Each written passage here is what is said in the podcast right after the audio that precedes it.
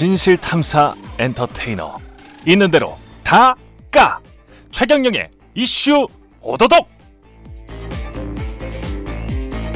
네, 안녕하십니까. 진실 탐사 엔터테이너 최경영입니다. 최경영의 이슈 오도독 시작하겠습니다.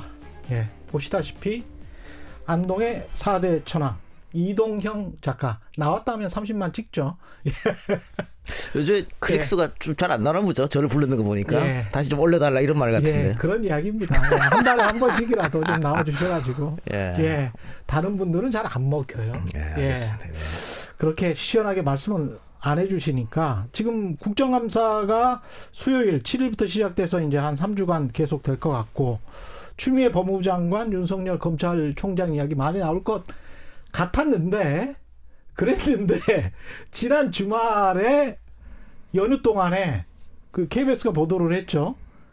강경화 외교부 장관의 배우자 남편 이일병 교수라고 연세대학교 교수셨다가 이제 퇴직하신 분인데 예.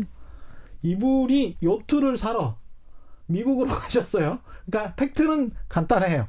여행주의보가 내려졌음에도 불구하고 여행주의보는 외교부가 내리죠. 그래서 외교부 장관의 남편이 외- 여행주의보가 내려졌음에도 불구하고 미국으로 갔는데 요트를 사러 갔다. 예, 이겁니다. 예. 예, 여기에 관해서는 어떻게 생각하십니까? 음. 저는 일단 지금 국민의힘 또 보수 언론에서 예. 조국 추미애 강경화 이렇게 흘러가잖아요. 예, 그렇죠. 근데 조국 추미애 강경화 세 사람 다 본인의 잘못보단 음. 가족의 의혹을 갖고 왔어요. 그래서 조국 그러네. 조국 때는 통했습니다 이게 그러네요. 여론의 반전도 예. 있었고 음. 똑같이 추미애를 공격했는데 별로 안 통했어요. 민주당 지지율은 그대로고 오히려 국민의힘 지지율이 내려왔죠. 조국은 딸 부인, 그다음 예. 추미애는 아들, 아들, 강경화 예. 남편이잖아요. 강경화 남편이네. 예, 이런 식으로 계속 하는데 예. 이번에도 어, 추미애 때처럼 통하지 않을 것이다. 그러니까 음. 지금 국민의힘과 또 보수 언론이 잘못 판단하고 있어요. 어, 이렇게 공격해서 먹힐 그런 여론이 아니거든요. 지금 그런 소재는 아니다. 당장 주변에 한번 물어보세요. 예. 화를 내는 분들도 계시겠지만 음. 대부분의 분들이 그게 뭐 왜? 뭐 이런 이런 입장이에요. 예. 그러면 음. 정부에서 이번 추석 때 내려가지 말라 말아달라. 예. 국- 국무총리부터 직접 해서 방역 당국도 얘기했잖아요. 그랬죠. 저 내려갔다 왔거든요. 음. 저 무지하게 얻어먹어야 됩니까 그러면?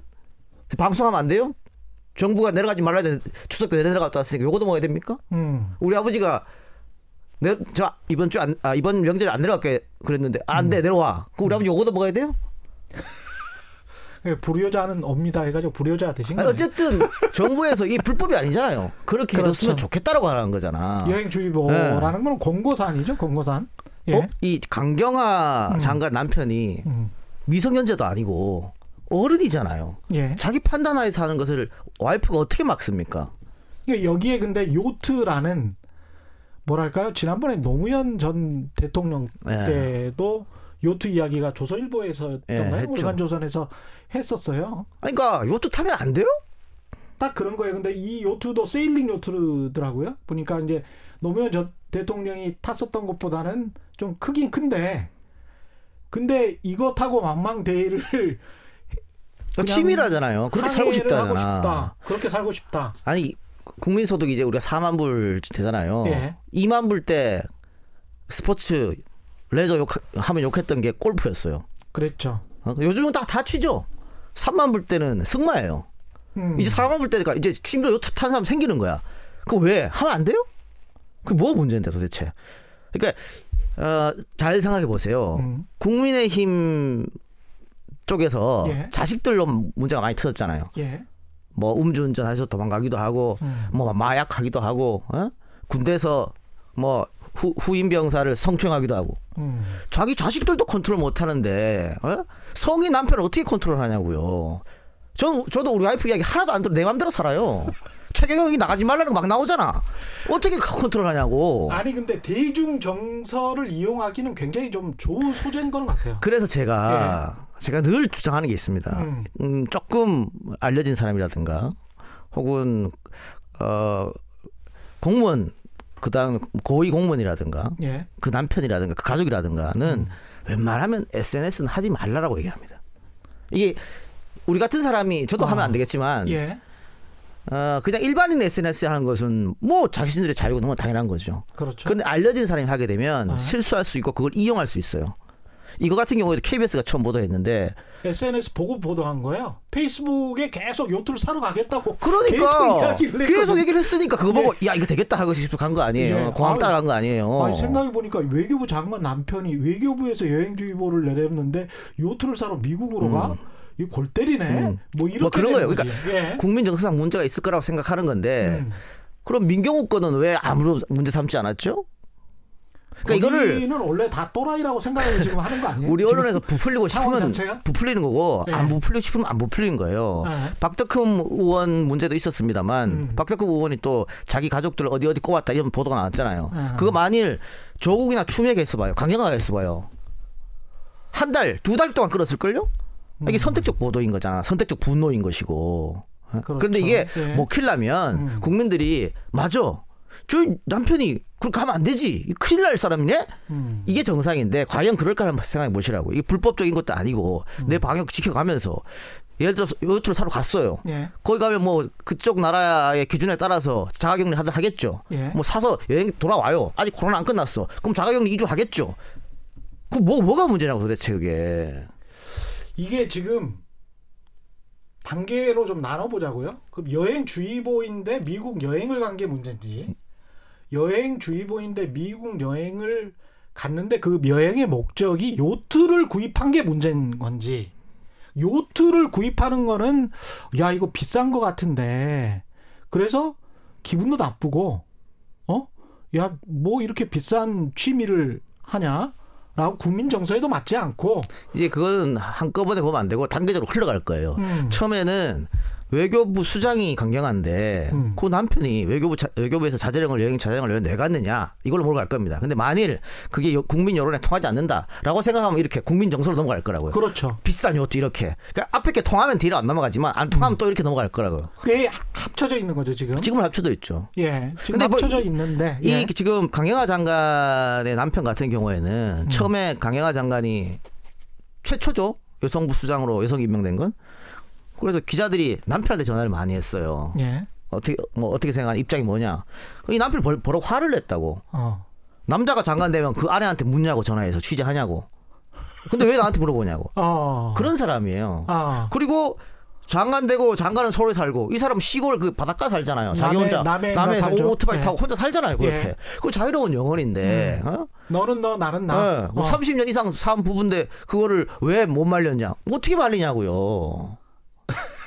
말렸을 거는 같아요. 예. 그안 되는 안, 된- 안 된다 그러잖아요. YTN 인터뷰에서 박원석 저 정의당 정책위원장도 야 이거는 엄청나게 말렸을 것 같은데 강경호 장관이 오히려 불쌍하다 뭐 이런 투로 이제 이야기를 하더라고요. 만약에 이제 거꾸로 비슷한 이야기를 했는데 그 박원석 의장도 왜냐하면 이게 만약에 남편 그러니까 남자가 외교부 장관이고 여자가 만약 에 요트를 사러 미국으로 갔다. 갔다면 음. 가지도 못했을 거거니와 갔다면 이게 어떻게 됐을까? 그런 거를 생각해 보면 이 남녀의 롤 모델에 대한 어떤 고정된 편견, 음. 그 다음에 남편이 그냥 윽박 지르면서 그냥 쭉 자기 뭐- 길을 간 것 같다라는 그런 생각도 들긴 합니다. 아직 예. 우리 사회가 보수적이니까 음. 만약 그렇게 바뀌었다면 지방 관리도 제대로 못하냐? 뭐 이런 식으로 나왔을 수도 있겠죠. 그렇겠네. 예. 근데 예. 저는 이, 이, 이 건에 대해서는 음. 언론은 팔 수 있어요, 충분히. 그리고 그렇- 언론, 언론 이 그렇죠. 얘기 다룰 수 있어요. 그래서 야 이거는 문제가 있다라고 제기를 할 수 있어요. 예. 근데 이걸 정치권이 이걸 받아가지고 음. 정부 여당을 공격하는 수단으로 삼으면 음. 오히려 역풍이 분다. 어. 왜 추미애 장관건이 통하지 않고 역풍, 역풍이 불었냐면 예.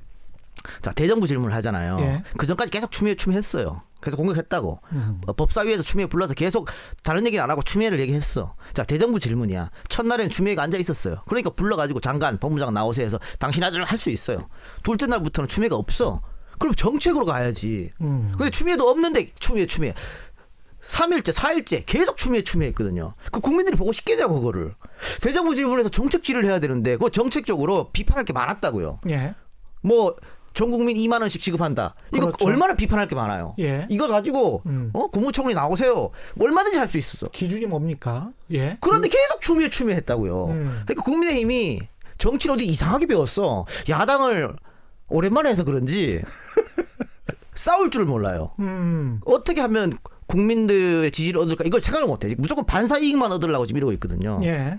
그 서해상에서 돌아가신 공무원도 마찬가지입니다. 어. 그게 지금 통한다고 보세요? 추석 때 한번 내려갔다 오신 분들 한번 주위에 한번 물어보시오. 그게 통한다고 생각하냐고. 음. 그 지금 국민의힘이 잘못 잡았어요 스탠스를 이렇게 하면 안 돼. 그렇죠. 그러니까 국민의힘이 지금 음. 할수 있는 건 뭡니까? 정당이 목표가 뭐예요? 조건 창출이잖아요. 예. 뺏어 와야지. 그것 때문에 국민들이 그나마 백석 가까이 줬잖아요. 어? 그런데 어, 반대로 가고 있어. 왜 문재인 대통령한테 사상 최대로 야당복이 있다. 그런 말 왜 나옵니까? 지금 대통령 사실은 너무 좋아 야당복이. 음. 대통령이 실수해도 야당이 그- 더 크게 실수해 주니까. 예. 이거 이거 같은 경우에도 아 국정감사에서 추미애 가- 강경화 얘기 또 나올 겁니다. 이미 추미애는 쉰 떡밥이거든. 근데 또 얘기할 거라고. 서해 공무원 피살도 나오겠죠. 나오겠죠. 또? 추미애 서해 강경화 이걸로 할 건데 어. 국정감사에서 이걸 듣고 싶겠냐고요 국민들이. 예? 국정감사가 뭐 하는 자리인데요. 근데 이렇게 가- 가면 결국은 또 정쟁으로 흐르고 음. 정쟁으로 흘러서 진흙탕 싸움 되면 결론은 답 없는 게임이죠. 이놈이나 저놈이나 똑같다. 이렇게 될 수밖에 없어요. 그게 음. 지금 야당한테는 좋지 않은 거예요. 오히려 그럼요. 아, 이놈이나 저놈이나 똑같기 때문에 뭐 바꿔봐야 소용이 없네. 그렇게 되는 거죠. 아, 과거의 구도가 돼버리네. 그렇습니다. 그렇습니다. 그러니까 과거에는 보수가 훨씬 우리 지역에서 더 많은 포지션을 차지했거든요. 그래 그래서 50보 100보니까 바꿀 필요가 뭐가 이렇게 있어? 뭐. 이렇게 되는 거지. 지금은 타득 이후로 정반대가 됐잖아요. 아, 내가 이제 국민의힘 쪽에 가서 좀 가르쳐 주고 싶어. 답답합니다. 거기 지지율 올릴. 방법이 얼마나 많은데. 아니 서해상에서 그 공무원 피살 사건도 어떤 분이 페북에 그렇게 써놓으셨던데 가령 한국군이 북한에 누군가 민간인이 들어왔어요. 그래서 고동 이상에서 총으로 쐈어. 음, 그래서 사살했어요. 그런데 북한에서 막 항의를 해. 음. 그래서 한국의 대통령이 사과. 직접 사과를 했어요. 그러면 한국 같으면 조중동 국민의힘 난리 났을 난리 거라고. 났죠, 그러니까 이게. 이게 뭐냐면 이거는 자위권인데 우리 국민들도 안다는 거예요. 억지 예. 억지를 쓰고 있다는 걸 안다는 거잖아요. 어. 게다가 월북한 정황이 있다. 이거는 국민의힘 쪽에서도 알고 있었던 내용이에요. 음. 예. 특히 정보위 소속 어, 의원들은 어? 그런데 왜 우리 선량한 국민을 월북했다고 몰아세우냐? 국민의힘 계속 따졌잖아요. 이렇게 음. 따지니까 국방부에서 얘기를 했어요. 그 증거를 그 증거를 얘기하려면 감청 얘기를 해야 돼요. 근데 이거는 국가 기밀이기 때문에 함부로 얘기할 수 없어. 음. 근데 지금 야당 의원들 주호영 원내대표는 뭐, 뭐 7.6mm로 쐈다고 계속 얘기하지 않습니까? 그게 그렇죠. 국익에 도움이 됩니까?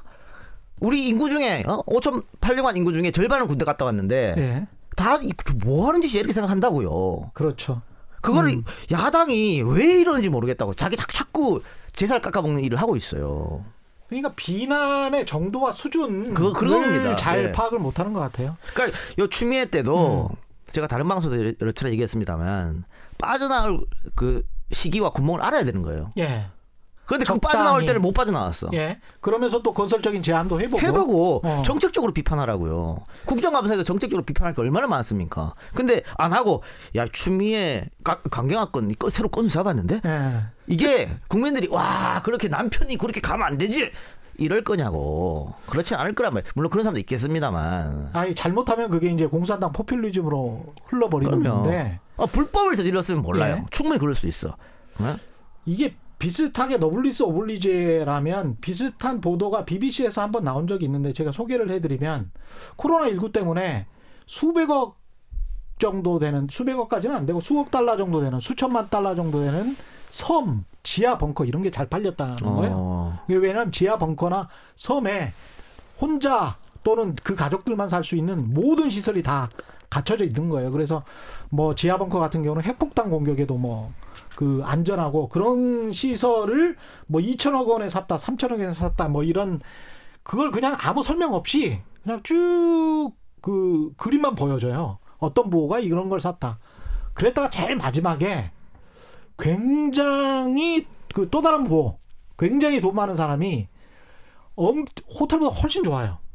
굉장히 럭셔리한 그런 자신의 저택을 영국의 간호사와 의료진에게 개방을 해버려. 요 음. 자기는 호텔에서 살아. 난 그냥 이 대저택에서 당신들이 한동안 살아라. 어? 편안하게. 근데 이, 그러면서 아무 말도 안 해요. 그냥 보여만 주고 딱 끝나버리더라고. 리포트는 없어. 음. 근데 그게 이제 노블레스 오블리지를 어떤 강조하는 그런 세련된 방식인 것 같아요. 그래서 강경화 장관의 남편은 천성이 자유주의자고 뭐 그래 뭐 본인은 당연하다라고 생각을 한 거지만 국민 정서로 받아들이기는 약간 좀 힘들다. 우리가 같은 공동체인데 그런 측면이 있기는 있죠. 아 그러니까 그거는 예. 언론에서 지적할 문제고 예. 언론에서 그렇게 지적하면 음. 그렇게 국민정서상 문제가 있나라고 사- 생각하는 분도 계실 테고 음. 그게 뭐라고 생각하는 분도 있을 거예요. 자유주의적 입장에서는 그게 뭐 그렇게 생각할 그래서. 자유롭게 예. 국민들이 예. 토론하고 논쟁하면 돼. 어. 근데 이걸 국민의힘이 갖고 와가지고 야 잡았다 이거 음. 우리가 여권을 공격할 수 있는 기회다 이렇게 생각해서 이걸 갖고 강경화 장관 불러가지고 계속 얘기하면 어. 오히려 마이너스라는 거죠. 이게 그렇죠. 그럴 거냐는 얘기야. 어? 이거를 개천절 집회에 마이, 마스크를 쓰지 않고 다른 사람에게 감염시키는 그런 집단 행동 이것과 또 착각하거나 오인하시면 또 안 될 것 같아요. 그러니까 공동체주의는 공공선을 추구하는 거잖아요. 근데 이제 그거는 공공선을 저해하는 부분이 있는데 이거 같은 경우는 돈 많은 외교부 장관의 남편이 자신의 개인적 취향을 최대한 활용한 건데 되게 눈치가 없었던 거죠.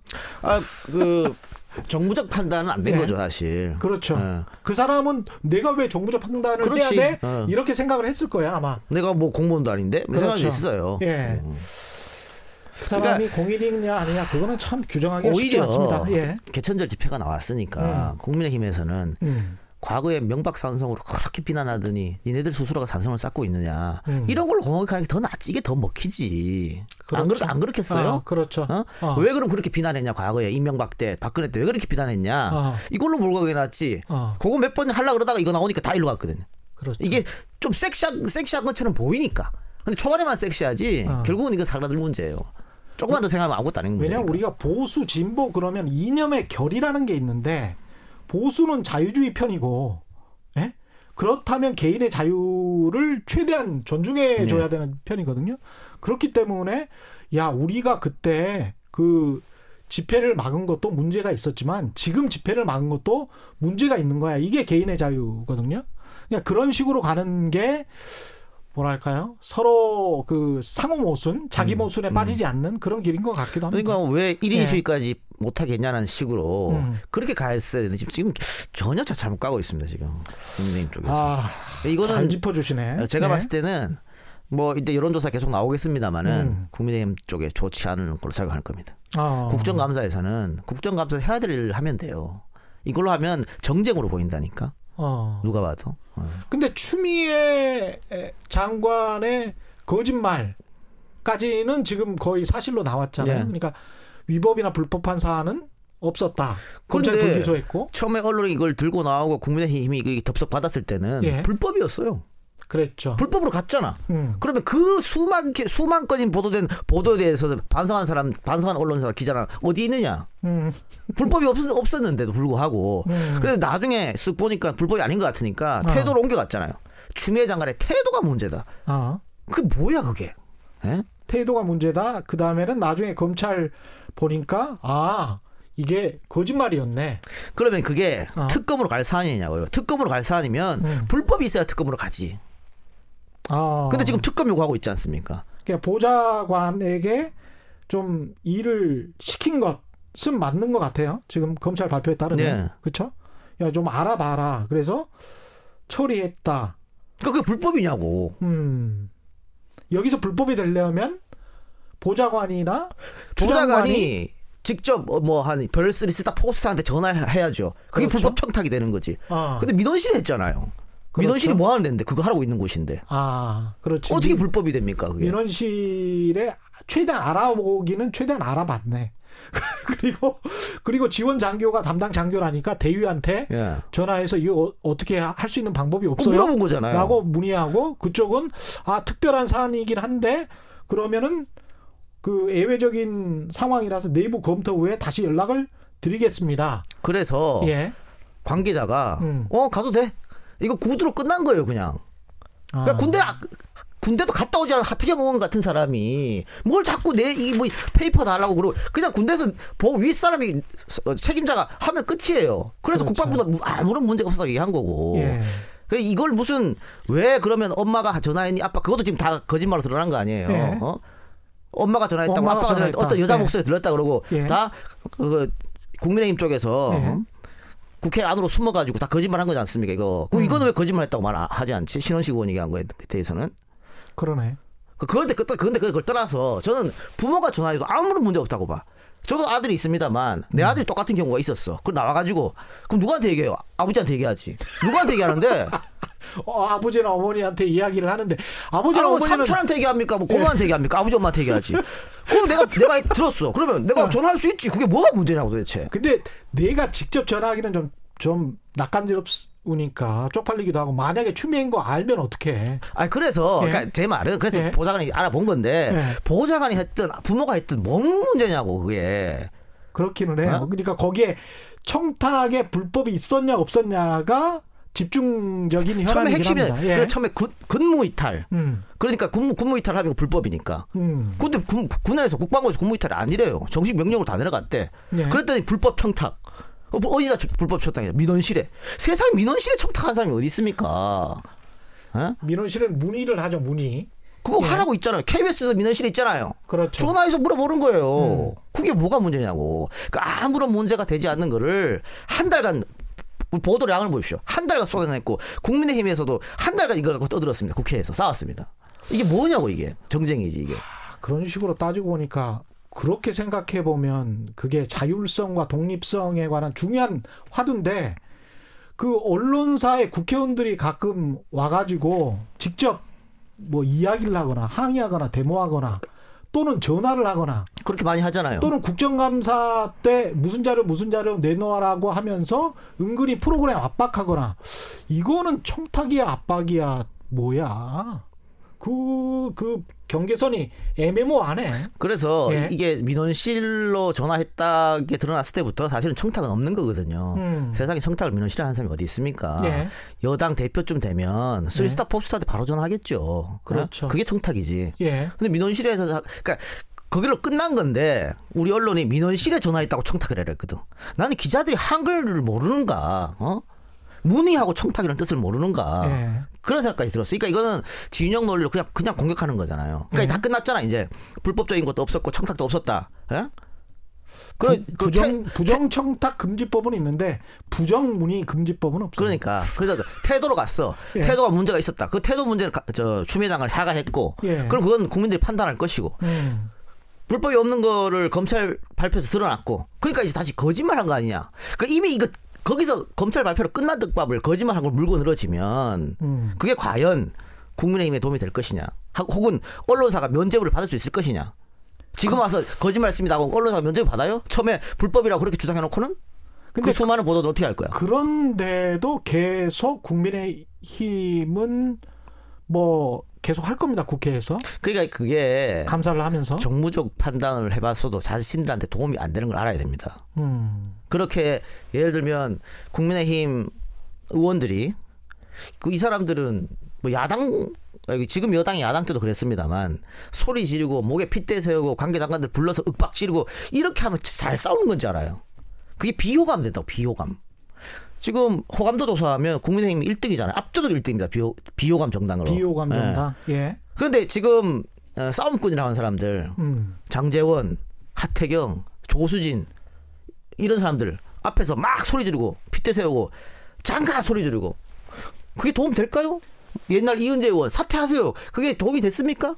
그러니까 당내 역학 관계나 혹시 그 다음에 공천이나 뭐 이런 것들 때문에 그러, 그런 행동을 계속 하고 강경파들이 또 득세할 가능성이 높잖아요. 뭐 그런 거죠. 그리고 예. 그렇게 하면 언론에서 더 실어주고 하니까. 예. 그런데 그렇게 목소리 핏대 올리고 싸울 때는 음. 국민들이 나를 지지해 줘야 돼요. 예를 들면 뭐 최순실 사건 같은 경우에 그건 누가 봐도 아니잖아. 예. 그러니까 국민들이 시원하게 막 비판해 줬으면 좋겠어. 어. 그때는 막 화도 내고 막 소리 질러도 되죠. 예. 어? 근데 이런 거는 찬반 양론이 있는 문제고 음. 어떻게 생각하면 잘못된 게 아닌 거 있을 수 있을 것 같은데? 라고 생각할 수 있잖아요. 음. 근데 거기다 대고 사람 앞에다 대고 면전에 막 소리 주고 하면 그 비호감을 시킨다고 오히려 떨어진다니까 음. 지지율이. 그, 그 정치라는 건 이게 종합 예술이라고 부르자 우리가 어? 말, 태도, 자세, 생각 이게 다 섞여 있는 게 정치거든요. 예. 근데 지금 너무 단순하게 생각하고 있는 것 같아요.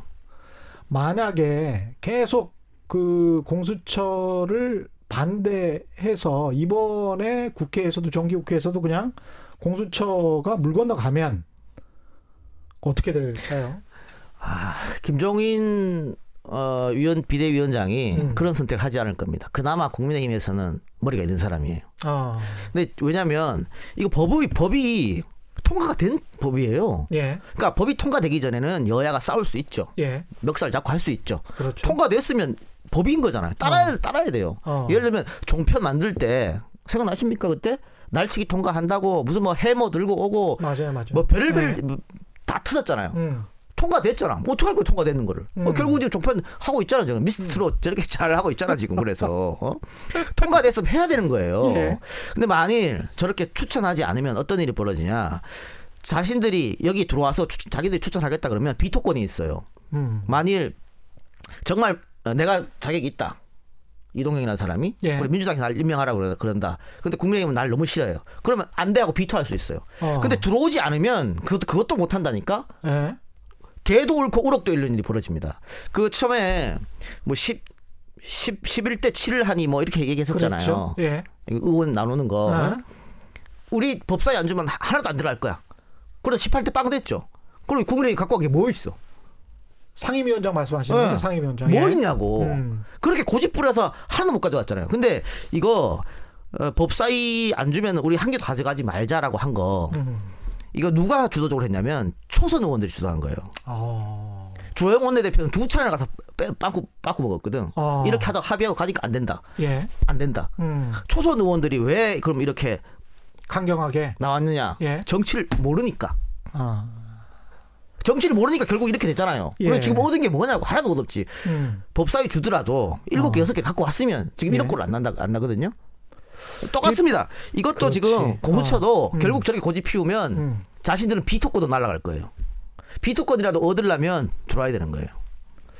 이게 참 국감장에서 서로 막 싸우고 그러다가다 말이죠. 그 화장실로 뚝 들어가면 저도 그런 일을 한번 목격한 적이 있는데 화장실로 뚝 들어가면 그 장관과 여당이든 야당이든 서로 상대편의 국회의원이 아 형님 제가 아까 말한 거는 그거 그 사적으로 그런 거 아닌 거 아시죠? 이렇게 화장실에서 이제 오줌 누면서 그런 이야기를 하더라고요. 그래서 아, 그거 시- 이, 이- 그게 정치인 것 같아요. 근데 그 다선원들과 이 장관과의 그 관계가 근데 그 초선원들은 잘 모르지 그런 거를. 근데 지금 예. 방금 최 기자 말씀하시는 거는 19대까지 그랬어요. 예. 20대, 21대 그런 것도 안 보여요 지금. 그런 것도 예. 있습니까? 예. 그래서 답- 답답한 게 어.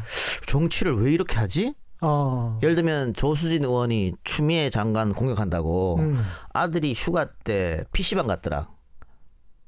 그렇게 했잖아요. 음. 입이 다 끝난 떡밥인데 그걸 물고 물고 들어왔잖아요. 예. 정치는 그렇게 한 거 아니에요. 음. 어? 설사 그런 제보가 왔다 하더라도 야 이게 뭐냐 묵살해야 돼 정치인 겁니다. 서로 최소한 존중을 해줘야 돼. 근데 지금 국회는 그런 것도 없어. 나 내가 어떻게 하면 돋보일까 싶어서 아. 최소한의 상대방 팀을 존중하지 않아. 마구잡이로 공격합니다. 이렇게 하면은 오늘 제목 나왔네. 정치는 그렇게 하는 게 아니야. 예. 정치 그렇게 하는 게 아닙니다. 음. 할 줄 모르면 하지를 마요. 왜 다 아니 자신들이 잘하는 거 있잖아. 네? 기자 출신이면은 뭐 그걸로 해서 오히려 언론 개혁을 위해서 애쓰, 애쓰 고 음. 사업가 출신이면 그거를 해갖고 국가 이득이 되는 대로도 하고 우리나라는 이상한 게 어느 한 분야에서 성공하면 마지막에는 꼭 정치를 하려 그래요.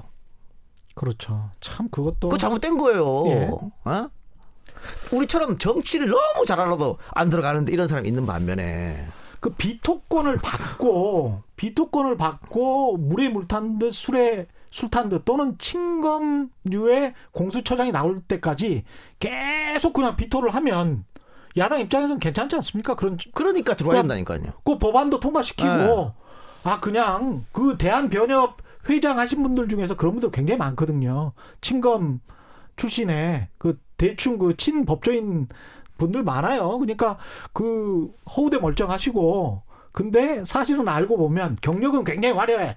근데 알고 보면 속은 뭐 적당히 보수, 겉으로는 합리 뭐 이렇게 되시는 분들이 있어요. 가능합니다. 예. 예. 그리고 공수처 수사 대상이 음. 야당보다는 결국은 여당 쪽이 더 많아요. 정부 여당을 장관리도 다 있으니까. 그렇죠. 거기다 어? 국회의원 수도 더 많고 지금은. 그럼요. 예. 그러니까 지금 국민의힘에서 이게 초기에 이 입법을 반대해서 계속해서 지금 뭐 하는지 모르겠습니다만 어. 자기들한테 나쁠 게 없어요 이게.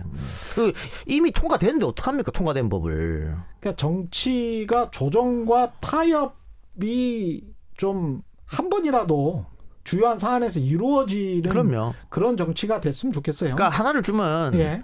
하나를 얻고 음. 이런 건데 음. 지금 여야 보면은 하나도 다 안 이루려고 하니까 예. 그런 문제가 생기는 거죠. 그 윤석열 검찰총장도 분명히 나올 텐데 국정감사에 야당 쪽에서는 윤석열 총장을 또 역으로 이제 보호하려고 할 것이고 여당 그렇죠. 쪽에서는 공격하려고 하는 그런 형국이 펼쳐질 것 같은데 예. 이 수사 또 가족 관련된 수사도 지금 얽혀 있고 요거는 또 어떻게 봐야 될까요? 그러니까 윤석열 가족 관련 수사가 이제 본격적으로 시작이 됐죠. 음. 시작이 됐는데 어, 윤석열 총장이 지금 사실상 식물총장이라 그러잖아요. 예. 이 사건도 안 갖고 있죠. 그렇죠. 어, 거의 다, 이, 이 다, 사건이 원래 뭐뭐 법무장관이니까 다 내줬잖아요. 예. 근데 처음에 할 때는 당신 마음대로 해보라 해서 다 자기 측근 심었다가 지금 다 이렇게 된 거지 않습니까? 예. 거기다가 어, 장관이랑 각을 세웠는데 번번이 다 깨졌어요. 칸판이 그랬죠. 다 졌죠. 그랬죠. 그러니까 후배 검사들 보기도 민망하고 아하. 조직 지키는 것도 실패했습니다. 그랬죠. 이- 예. 음. 이랬음에도 불구하고 왜 저 자리에 계속 앉아 있느냐? 결국은 가족 수사 때문에 그런 거 아니냐? 음. 왜냐하면 공소시효가 얼마 안 남았거든요. 공소시효 때문에 예. 그러니까 그때까지만 좀 있어 보자. 뭐 임기는 내년까지니까 윤 총장을 너무 쪼잔하게 보게 보는 거 아니세요? 그러게 말이에요.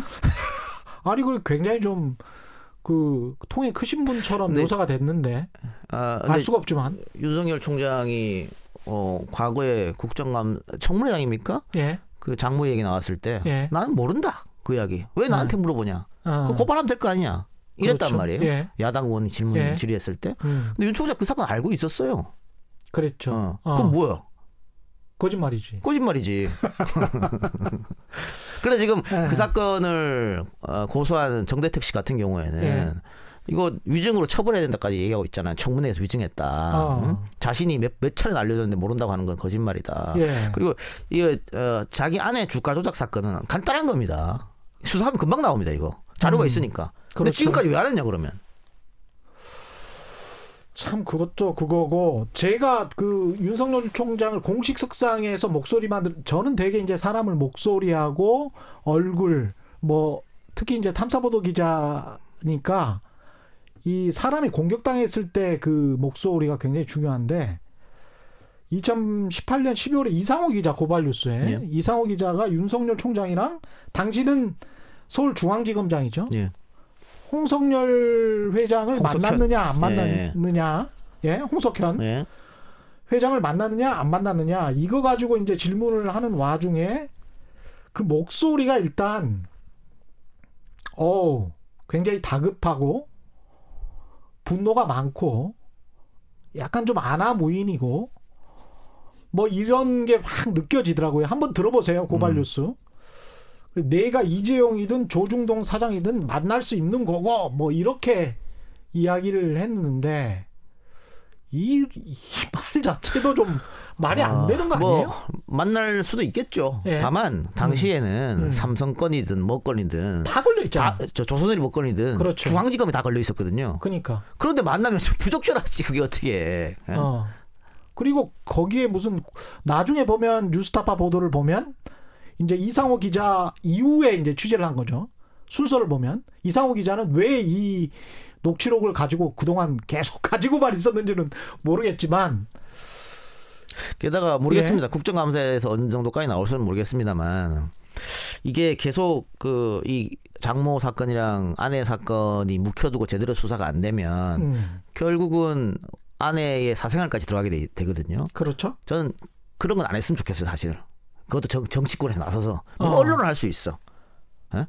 언론은 언론을 할 수 있죠. 아까 그런 케이스하고 대중의 관심 그러니까 언론은 예. 충분히 할 수 있습니다만 사람이 개를 물었다. 신기하네. 어. 외- 외교부 장관 남편이 여행 주의보임에도 불구하고 어 요트 사러 갔네 신기하네 뭐 이런 거예요 신기성에서는 뭐 언론의 뉴스가 될 수가 있죠 화제가 근데 예. 이걸 갖고 와가지고 정치권에서 예를 들면 여당에서 음. 총장을 공격하기 위해서 뭐 안에 사생활 들춘다. 음. 그러면 또 역, 역풍 불어요. 정치의 정도를 오늘 계속 말씀하시네요 그러니까 윤석열 총장, 평소와는 다른데 윤석열 총장도 예 본인이 뭐 떳떳하고 하면 예. 이 건에 대해서는 공개적으로 얘기해야 됩니다. 나한테 보고하지 말아라든가 어. 뭐 그런 그런 액션이 필요한 것이죠. 예. 그거 빨리 수사를 하라든가. 음. 근데 아, 지금 이것도 서울중앙지에서 하고 있는데 예. 아랫 사람이 그래도 우리 조직의 최고 사람의 가족 관계된 수사를 한다? 예. 쉽진 않아요. 왜냐면 이게 만일 뭐 어떻게 문제가 됐다고 결론이 나면 우리 조직이 스크래치 받거든. 검찰 근- 조직 자체가. 근데 본인 입장에서는 끝까지 버티고 그나마 그래도 별로 5점을 물론 5점은 많이 남았다라고 이미 남았다라고 생각하시는 분들도 많겠지만 좌우지간 어느 정도 털고 일어나서 좀 기회를 받다가 지금 홍석 홍석현 회장, 방상훈 사장 만났다는 거 아니에요? 그 다음에 야당이 윤석열을 엄호하고 있는 거죠. 그리고 야권 뭐 자기는 부인할 수 있지만 대선 주자로 1위거든요. 그러면 이 상황에서 내가 진짜 등판해서 제대로 한번 정치를 해보겠다. 그러면 검찰, 재벌, 언론, 그것도 가장 큰 언론사들, 그리고 이 야당까지 다 거느리 거, 거느렸으면 윤석열 총장 입장에서는 좀 생각해 볼 수 있는 승부수를 걸어볼 수 있는 그런 상황 아닙니까? 그러니까 이게? 내 스스로 예. 물러나기보다는 음. 쫓겨나는 모양새로 하면 그렇죠. 내가 정치권에서 한번 승부수를 띄워보겠다 그걸로 예. 그런 생각 할 수도 있겠죠. 예. 근데 저는 그럼 어, 기회가 있다. 예. 대통령의 기회가 있다. 그리고 지금 야권의 주자가 없으니까 안 보이니까 그렇죠. 아무도 없잖아요. 그리고 대통령 돼서 잘못된 검찰 개혁을 제대로 바꾸고 공수처도 그때 가서 좀 손을 보고 뭐 이렇게 할 수도 있을 것 같다라는 생각을 할 수도 있을 것 예. 같아요. 근데 어쨌든 그 중간에 너무 스크래치가 많이 났고 음. 또그 대한민국의 장래를 위해서는 칼잡이는 대통령을 하면 안 돼요. 칼자미는 대통령 하면 안 된다. 예. 쭉 그것만 해왔습니다. 음. 수사하고 처벌하고 수사하고 처벌하고 그렇죠. 대, 이- 대통령을 한다고요 그런데 또 수사하고 처벌하겠죠. 대통령의 자리가 수사하고 처벌하는 자리입니까? 예. 예를 어. 들어 홍준표는 가능해요. 예. 검찰 출신이지만 그 이후에 쭉 또 정치권에 있었잖아요. 그렇죠. 한 여러 가지를 30년 보고 이상. 예. 경험했잖아. 예. 근데 검찰 하다가 끝나고 검사하다가 끝나고 바로 대통령을 한다? 음. 그런 케이스가 어디 있습니까? 우리 장래도 좋지 않아요. 음. 대통령은 경제, 사회, 문화, 예술 모든 걸 알아야 되고 모든 걸 아우러야 되고 또 사람도 곳곳에 내가 포용하고 있는 사람들이 많고 알고 있는 사람들이 많아서 적재적소에 좋은 사람을 심어야 되는데 예. 평생 검사만 했는데 그런 인재 풀이 어디 있냐고요. 그러면 이상한 사람들 활개칠 수밖에 없어요. 최수진 같은 사람이 주위에서 이렇게 해서 이렇게 해서 그게 나라가 제대로 꼴 되겠어요? 그러니까 우리 장래를 위해서라도 아니면 검찰하다가 바로 나와서 대통령하면 안 돼요. 필리핀 두테르테처럼 그렇게 될 수도 있고 음. 그럴 수. 있고요. 예, 네. 공포 정치가 될 수도 있는 부분이고. 아, 그건 제 개인적인 생각이에요. 예. 음. 검사는 바로 나와서 하면 안 됩니다. 그런데 윤석열 총장을 계속 이야기할 수밖에 없는 게 야권에 주자가 없어서 그렇죠. 주자가 없어요. 그래서 예. 김종인 비대위원장이 결국은 본인이 등판하려고 하는 거 아니냐. 아, 지금 어, 부산 시장에 대해서는 뭐 초선 의원들한테 권유한다. 뭐 이런 말도 있고 어, 서울 시장권에 대해서 윤희숙 또 서초구 총장 한 이런 얘기가 나오지 않습니까? 조은이, 예, 조은이? 예, 그 얘기는 뭐냐면 어, 나경원이나 예, 아니면 또 오세훈이나 그 구세력, 그 사람들이 나와서 당선되면 음, 그거는 그 사람들이 잘해서 된 거지 김종인이 잘해서 된 게 아니잖아요. 그러네요. 윤희숙이 나와서 되면 이건 내 작품이야. 아, 그러네. 응? 와 어. 역시 김종인 비대위원장 잘 데려와갖고 이렇게 우리가 서울시장도 이겼다. 어, 부산도 마찬가지입니다. 서병수 이런 사람 나와가지고 그렇지. 오랫동안 했던 사람이니까. 그럼 그 예. 사람 잘 김무성이 나왔다. 그 사람 잘한 거죠. 그 어. 김종인이 잘해서 된거 아니잖아요. 근데 초선을 김종인이 찍은 초선 초선에서 딱 당선됐어. 신선한. 그러면 김종인 작품이잖아요. 어. 자, 내, 그 김종인 비대위원장 임기가 내년 보궐까지예요. 예. 그래서 내년 보궐에 승리하면 김종인 탄력 받아서 한 번 더 할 수도 있고 쭉 계속 갈 수 있어요. 대통령 자기가 생각 이 있으면. 그러네. 근데 보궐선거 지잖아요. 어. 바로 아웃 바로 짐 싸서 집에 가야 돼요. 그러네요. 그래서 계속해서 초선 얘기하고 당 밖에서 찾는 거죠. 당 밖에서 왜 찾느냐? 당 밖에서 괜찮은 인물을 데리고 오면 데리고 온 사람의 능력 있잖아. 그거는. 그러네. 그래서 당 밖에서 찾고 그다음에 뭐 신진, 초선, 뭐 윤희숙 이야기하고 그런 겁니다. 결국은 대구 경북의 지지 기반을 둔 그 국민의힘 입장에서는 서울과 부산을 어떻게든 함락해야. 예. 그러니까 일단은 김종인 비대위원장은 음. 이게 1차 관문이자 마지막 관문이에요. 재보선이. 여기서 이기면 본인이 정말 대통령 후보까지 갈 수 있을지도 몰라. 이렇게 생각하는 거죠. 게다가 이런 정치 분석도 아주 훌륭하다. 예. 저밖에 못하는 거죠. 뭐. 예. 아. 어. 게다가 지금 예. 김종인 위원장이 좌클릭하고 있잖아요. 그렇죠. 5.18 묘소도 참배하고 경제민주화 얘기하고 음. 상법 뭐 공정경제 3법 얘기도 하고 예. 나쁠 거 없어요 이쪽에서는 그렇지. 좌클릭하는 게 그렇죠. 나쁠 거 없습니다. 그리고 이쪽에서라면 민주당 아니면 국민의힘. 국민의힘에서 나쁠 거 없죠. 어. 국민의힘에서는 예. 김종인 위원장은 박근혜를 앞세워서 경제 민주화로 당선을 시킨 적이 있어요. 그거 박근혜 작품이 아니고 김종인 작품이에요. 그러니까 어. 민주당에서 그때 깜짝 놀랐어요. 예. 야 저거 우리 건데 쓱 뺏어서 자기들 아젠다로. 삼아버렸거든. 그랬지. 그래서 예. 박근혜가 음. 중독 포지션까지 아울러 버린 거예요. 보수 플러스 중독 중독까지. 예, 공약을 실천은 안 했지만 아 실천 안 했죠. 실천은 안 했지만 좌우지간 어. 그때는 대단히 인기가 있었어요. 대단히 경제, 경제민주화가 서풍을 불었기 때문에 그렇게 예. 아젠다를 선점해 온 거예요. 그래서 음. 지금 뭐 기본소득 같은 경우에도 김종인 위원장 얘기하잖아요. 그 이것도 사실은 민주당 거잖아. 그렇죠. 그런데 지금 쓱 얘기하면서 예. 이게 같이 이제 아젠다 싸움이 돼버렸거든. 김종인 위원장이나 이낙연 대표 나 경제 정책에 관한 스탠스는 어떻게 보면 김종인 위원장이 더, 더 진- 왼쪽이에요. 더 진보적인 예. 것 같기도 예. 하고요. 예. 그래서 김종인 위원장이 에, 경제 쪽으로 좌클릭하고 음. 뭐 이번 사, 재보선거를 승리하면 음. 이쪽에는 후보가 국민의힘 후보가 없으니까 예. 본인이 직접 등판할 기회가 생길지도 모르겠다. 그러니까 어차피 중도파까지 다 아우를 수 있는 사람이 예. 한국을 먹는 거니까. 그러니까 예. 어차피 51대 49인데 뭐 이, 이만 이기면 대통령 이기는 거잖아요. 그렇습니다. 민주당 쪽에서는 음. 지금은 양강이죠. 음. 이낙연, 이재명 이낙연 이재명. 딱 붙어서 이렇게, 이렇게 지금 가고 있잖아요. 예. 그러니까 이낙연 위에 위에 있다가 떨어졌고 이재명은 대법원 판결 나면서 올라가서 지금 딱 붙어 있는 상태인데 거의 다 오차범위 내라서 예. 뭐 누가 1위다 누가 2위다 이거를 하긴 어렵죠. 하는 게 예. 의미가 없을 것 같고. 근데 문제는 예. 민주당 후보가 되려면 예선에서 이겨야 돼요. 그렇죠. 예. 근데 지금 어, 이재명 지사가 이게 딱 부택까지 올라온 거는 음. 중도 보수에서 이재명을 많이 지지한 게 있거든. 근데 그 사람도 당내 경선에 참여할 수 없잖아요. 아. 그래서 지금 봤을 때는 당내 경선에서는 이낙연이 유리하다.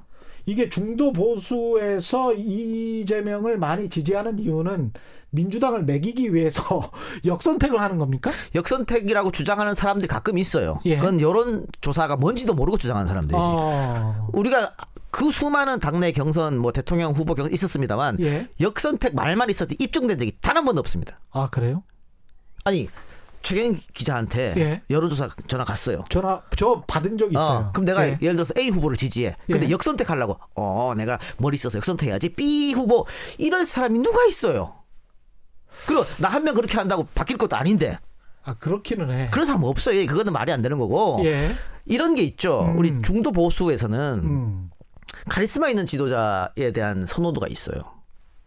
카리스마 있는 지도자. 옛날 박정희 향수도 있고. 예. 어? 근데 어 지금까지 그런 지도자를 오래동안 못 만났거든. 아. 나 근데 일은 잘하네. 무슨 뭐 스캔들이 있었던 것 같은데 일은 잘하네. 이게 경기도에서 맨 처음에 이재명이 당선되고 어. 어 그런 이미지. 박정희 같은 키도 작고 아이 하기사 좀 약간 그. 카리스마 있는 아, 약간- 이재명이 어. 하니까 되네 뭐 이런 거거든. 어. 뭐 예를 들면 뭐 계곡 철거. 어 이제 그동안 왜 못했어? 이재명이 저렇게 잘, 잘했는데 왜 못했지 그동안? 좀 과감하고 과단성 있는 예. 것 같고. 예. 그 신천지 그 잡으러 막 댕기고 막 이런 거 이런 거. 그러네. 약간 좀 비슷하네 어. 그런 아니, 측면. 쇼- 쇼든 어쨌든 예. 그런 모습이 있다고요. 그래서 네. 처음에 어, 전국 그 지자체장들 조사했을 때 예. 이재명 뒤에서 2등 꼴찌에서 2등인가 했어요. 어. 당선되고 나서 예. 지금은 1등이잖아요. 이게 뭐냐면 경기도에서는 음. 뭐 재판이고 뭐고 일을 잘한다. 일 잘하면 되는 거 아니야? 그래서 중도 보수가 좀 찍어준 게 있다고. 다만 중도 보수가 찍어주든 말든 이재명은 당내 경선에서 지면은 문재인 후보로 못 나와요. 그렇죠. 뭐 예선을 통과해야 본선에 올라갈 거 아닙니까? 아니 그리고 국민의힘 입장에서는 이낙연보다는 이재명이 더 상대하기 쉽다라고 생각하지 않을까요? 그 국민의 왜냐하면 약 그래도 좀 찝찝한 뭔가가 있다. 재판 결과가 무죄가 나왔다고 하더라도 그 다음에 뭐 욕설 그 전화 있지 않습니까? 형수 그거를 들으신 분들도 굉장히 많으실 것이고 뭐 대선이 되면 또 리바이벌 할 것이고 그래서 이런 어떤 강성 이미지와 좀 과격한 이미지를 그냥 지금은 그냥 봐줬다가 나중에 대선 때 그냥 완전히 밟아버린다 이런 생각을 가지고 있지 않을까요? 국민의힘에서 전략가가 있다면 예. 반대로 생각할 겁니다. 반대로 이낙연이 더 쉽다고. 아 그래요? 자, 왜냐면 일단 하- 제가 하나하나 설명해 드릴게요. 예, 그 아까 얘기한 형수욕 있잖아요. 예. 그거 충분히 뒤집어 엎을 방법이 여러 가지가 있어요. 아 그래요? 음. 어, 그 형수가 음, 우리 엄마한테 음. 소위 말해 쌍욕을 한 거거든. 그래 내가 대갚 대갚아 준 거예요. 당신도 이렇게 말하면 좋겠냐고. 근데 이게 어. 그 앞뒤 정확 자르고 이렇게 했단 말이야. 아, 아, 그 보통에 가서 그 얘기하는 거예요. 예, 당신 모친한테 형수가 그렇게 쌍욕하면 예. 가만히 있겠어요? 뭘 가만히 있어? 우리는 갔으면 한 대 때리지. 이렇게 나온다고. 이거 얼마든지 뒤집을 수 있어, 이 문제는. 어, 그리고 예. 집안에 예. 아픈 손가락은 누구나 다 하나씩 있어요. 어. 안 그래요? 삼촌이든. 권보다 누구나 한 명씩 있어, 아픈 손가락이. 예. 근데 그런 아픈 경험을 한 사람들은 오히려 음. 이해 폭이 넓을 수도 있어요. 그러니까 어. 이 문제 갖고 도우면 역풍 맞을 수 있어. 예. 그리고 나머지 거는 뭐 대본에서 전부 다 무죄 났기 때문에 오히려 훌 턴, 턴 면이 있어요. 아니, 예. 병원 가서 바지까지 내렸잖아요. 그걸 뭐 또 갖고 올 거야? 아, 아 김부선 씨. 아, 또 예. 갖고 올 거야, 그거를. 어? 예. 자, 그래, 어. 그래, 근데, 근데 제가 왜 이낙연이 더 쉽다고 판단할 거야, 저기서. 예. 대통령 선거는 음. 70% 이상 투표하잖아요? 그렇죠. 75%까지. 그렇죠. 근데 아직도, 그러면 안 됩니다만, 예. 아직도 대한민국은 지역적 투표를 합니다. 경상도에서 국민의힘이 몰표 나오고, 아, 호남에서는 민주당이 몰표를 나와요. 이분이 이제 전라북도도 아니고 전라남도이기 때문에 그렇게 됩니다. 그리고 예. 호남이 뭉치면 뭉칠수록 T, TK, PK는 더 뭉쳐요. 대통령 선거에서는. 참 저도 이제 전라남도 출신이라 참 안타깝네요. 그런 현상이 진짜로 있다면 있습니다. 아, 플러스 어. 민주당이 대통령 선거에서 질때 음. 어떻게 지냐? 서울은 가까스로 이기고 뭐 이렇게 PK, TK 당연히 지고 호남에서는 이기고 경기하고 충청에서 져요. 경기, 인천, 충청에서 져서 대통령 선거 넘어갑니다. 항상. 어. 근데 경기도 인구가 서울보다 더 많죠? 그렇죠. 그렇죠. 경기도 지금 제일 인기 있는 정치인 누굽니까? 이재명 그러면 대통령 선거 갈 때 경기도면 누구 찍겠어요? 지금까지 민주당이 대통령 선거에 진 거는 경기도에서 다쳐서 그런 건데 아. 경기도민이 그러네. 압도적으로 밀어주는데 아. 거기다 이재명 고향이 안동이잖아요. 안동이에요? 안동이니까 그 안동이어서 지금 저 이재명 씨를 막 이렇게 아이 뭐 안동 이게 참 안타까운 얘기입니다만 어. 김대중 대통령은 IMF가 안 터지고 음. 이인재가 안 나왔으면 졌어요. 그 나라를 마- 나라가 망했는데도 불구하고 이인재가 안 나와서 졌다고. 그게 대한민국의 망국적 지역 투표예요.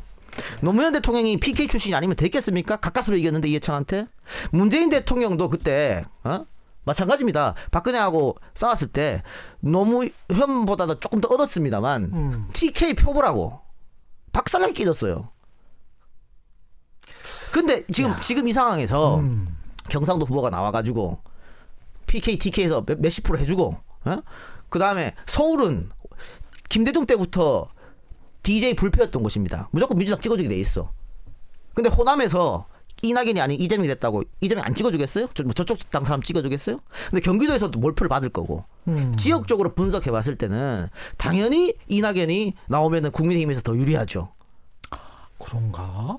또 이야기를 듣다 보니까 또 그런 것 같기도 하고 나는 이게 팔랑기라 아 아니 근데 이- 좀 약간 슬프기는 해요 왜냐하면 미국에서 저 트럼프 대통령이 백인 우월주의자들 막 이렇게 부추겨 가지고 흑백 차별을 이용하잖아요 이 선거에 근데 우리도 아직도 이제 전라도 경상도 그 지역 가지고 이렇게 이 투표 계산을 해야 된다고 생각하면 답답하죠. 참 답답하네. 근데 게, 게다가 호남하고 영남 인구 차이가 두 배나 나기 때문에 그렇죠. 예.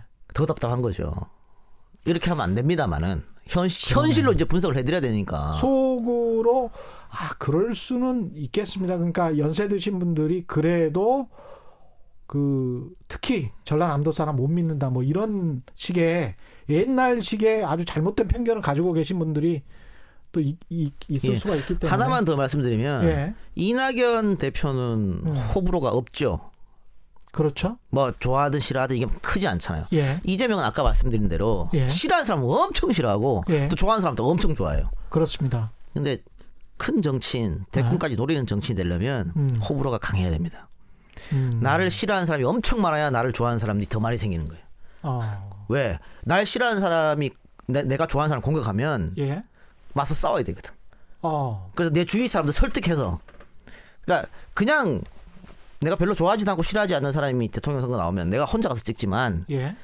내가 정말 좋아하는 사람이 나오면 내 주위 안 간다는 애들 멱살 잡고 나가서 대통령 선거 같이 나가요. 그 이번에 KBS에서 예. 했던 나훈아 콘서트 음. 나훈아 씨가 진짜 명언을 얘기했어요. 뭐라고요? 스타와 슈퍼스타 차이점. 스타와 슈퍼스타의 어. 차이점. 예. 슈퍼스타는 나를 싫어하는 사람이 30% 있어야 된다는 거예요.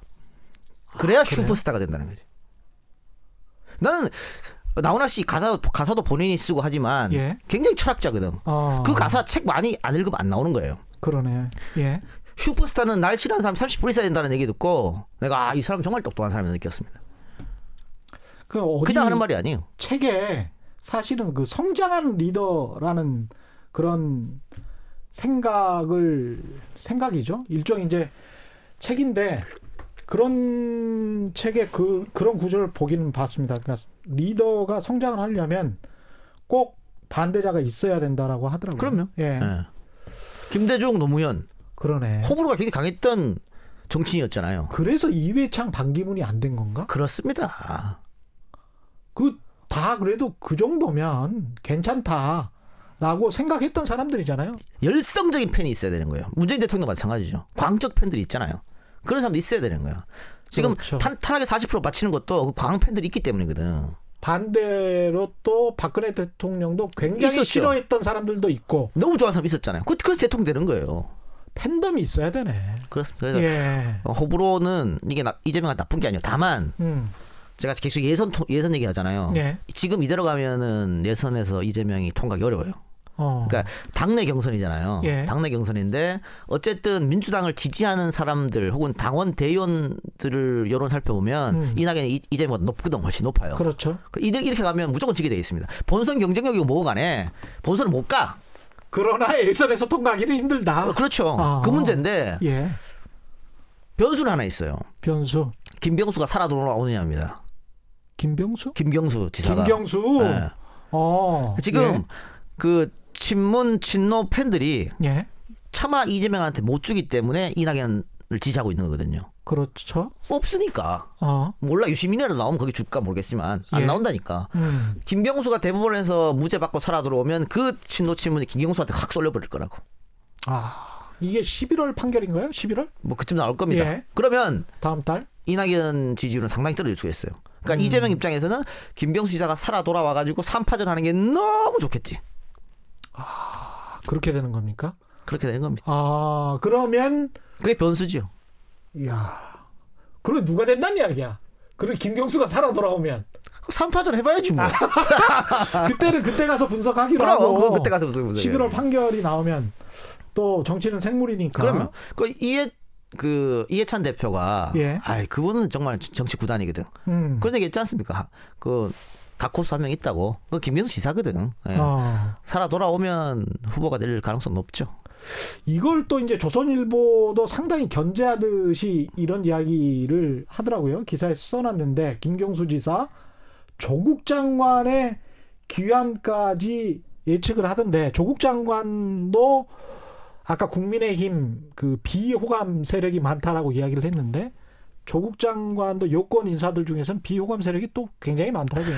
조 예. 전 장관 음. 뭐 부산시장 얘기도 뭐 하고 하던데 음.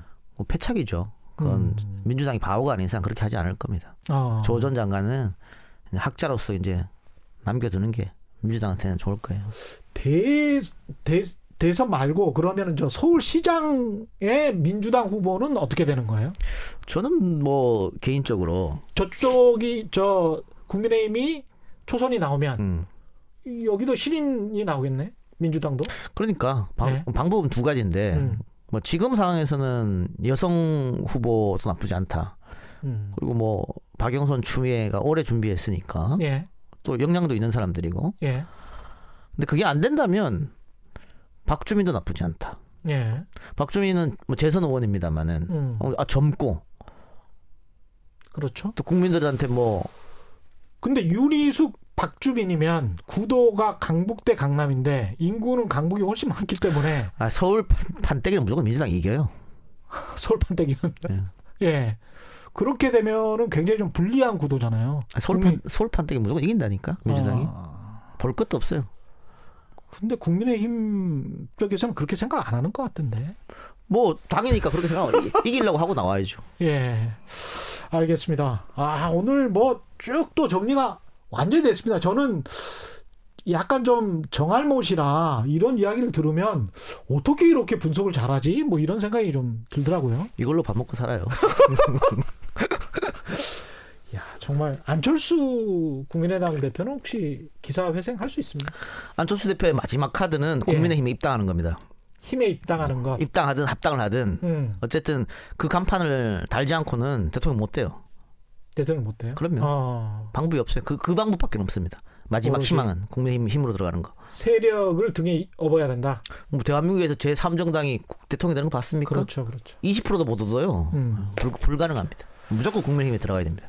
근데 지금 봤을 때는 뭐 국민의힘 쪽에 워낙 후보가 없으니까 뭐 홍준표 뭐 이런 사람들은 그나마 지지율이 조금 나오는 게 지난번에 대통령 나와서 그런 거고 음. 이게 힘 없어요. 오히려 그나마 좀 비벼볼 만한 사람은 원희룡 정도? 어. 아니면은 힘듭니다. 아마 오세훈 이런 사람 아예 안 되는 거고요. 그러니까 그렇죠. 김무성이 본인이 킹메이커를 하겠다고 얘기했는데 음. 킹메이커를 하려면 진짜 킹메이커가 돼야 돼요. 예. 근데 지금 뭐 부산시장 얘기 나오잖아요. 음. 그 순간은 그러면 킹메이커가 안 되는 거지. 아. 부산시장 하면서 어떻게 킹메이커 합니까? 본인의 존재감이 작아지니까. 불법이야 그 불법 부산시장 하면서 킹메이커 하면 뭐, 뭐 알아? 아, 그러네. 10월인데 내년 4월 7일 이 재보궐 선거는 그렇고 생각해보면 몇 개월 안 남았어요. 예, 예. 내년이면 바로 시작된 거죠. 예. 국정감사 끝나면 예산 국회거든요. 그렇죠. 예산 끝나면 뭐 바로 그리고 난 다음에는 재보궐 선거 끝난 다음에는 1년도 안 남았어요. 그러니까 대선이. 반대로 예. 재보궐 선거가 어, 민주당이 두 개다다 졌다. 음. 서울도 지고 부산도 졌다. 다 네. 졌다. 그러면 이낙연 대표는 갈 데가 없어지죠. 누구 그렇게 책임입니까? 대표 책임이지. 아, 또 그렇게 되네. 그러면 그, 음. 서울은 아까 질 수가 없다고 예, 분석하셨으니까 그래서 희망이 있는 거 이낙연 1대 대표는. 1이다. 1대 1이면 1대 1이면 괜찮다. 괜찮죠 민주당 입장에서는 1대 1이면. 부산은 뭐 그럴만 예, 하다. 예. 만약에 2대 0 다 이겼다. 그럼 예. 이낙연 주가는 또 다시 올라갈 수 있겠지. 그러네. 왜냐하면 이재명은 선거에 그 어떤 영향도 못 미치거든요. 그러네. 예. 경- 아까 말씀하신 대로 예. 경기도지사니까. 어떤 선- 영향도 못 치기 때문에 어. 이기든 지든 다 이낙연 책임이야. 근데 이겼다. 두 개 다 이겼다. 음. 그럼 이낙연 주가는 올라가죠. 오히려 왜냐면 선거 기간에는 정치 이슈에 개입을 덜 하게 되겠네요. 그때는 이재명은 잘 안 보이고 예. 이낙연만 보일 겁니다. 왜냐하면 어. 서울 오늘은 서울 가서 유세하고 어. 내일은 부산 가서 또 지원 유세 해주고 막 그렇죠. 계속 이래서 전부 다 이낙연 이낙 오늘 이낙연 대표는 어디 갔다 계속 할 거 아니에요. 그렇죠. 두 군데 다 이겼으면 그거는 이낙연 덕이지. 그럼 이낙연 지지율은 올라가는 거지. 그래서 이낙연으로서 최악은 두 개 다 지면은 정말 기사회생할 방법이 없고 아직 누가 될지 모르겠구만. 모르죠. 정, 정치는 생물 아닙니까? 그래, 생물. 모르겠어. 야. 근데 제가 봤을 때는 1대1로 네. 날것 같아요. 예. 그 내년 내년 보궐선거는. 뭐 하나 한 시간 정도 되는 분량인데 오늘 내용 곰곰이 한번 들어보시면 아주 재밌을 것 같습니다. 정말 논리적이시네요. 예. 긴 시간 함께 해주셨습니다. 예. 이동영 작가였습니다. 고맙습니다. 한 달 뒤에 봅시다. 네. 최경령의 이슈 오도독 한달 뒤에 뵙겠습니다. 아니고요. 이번 주 다음 주에 최경령 이슈 오도독 계속됩니다. 고맙습니다.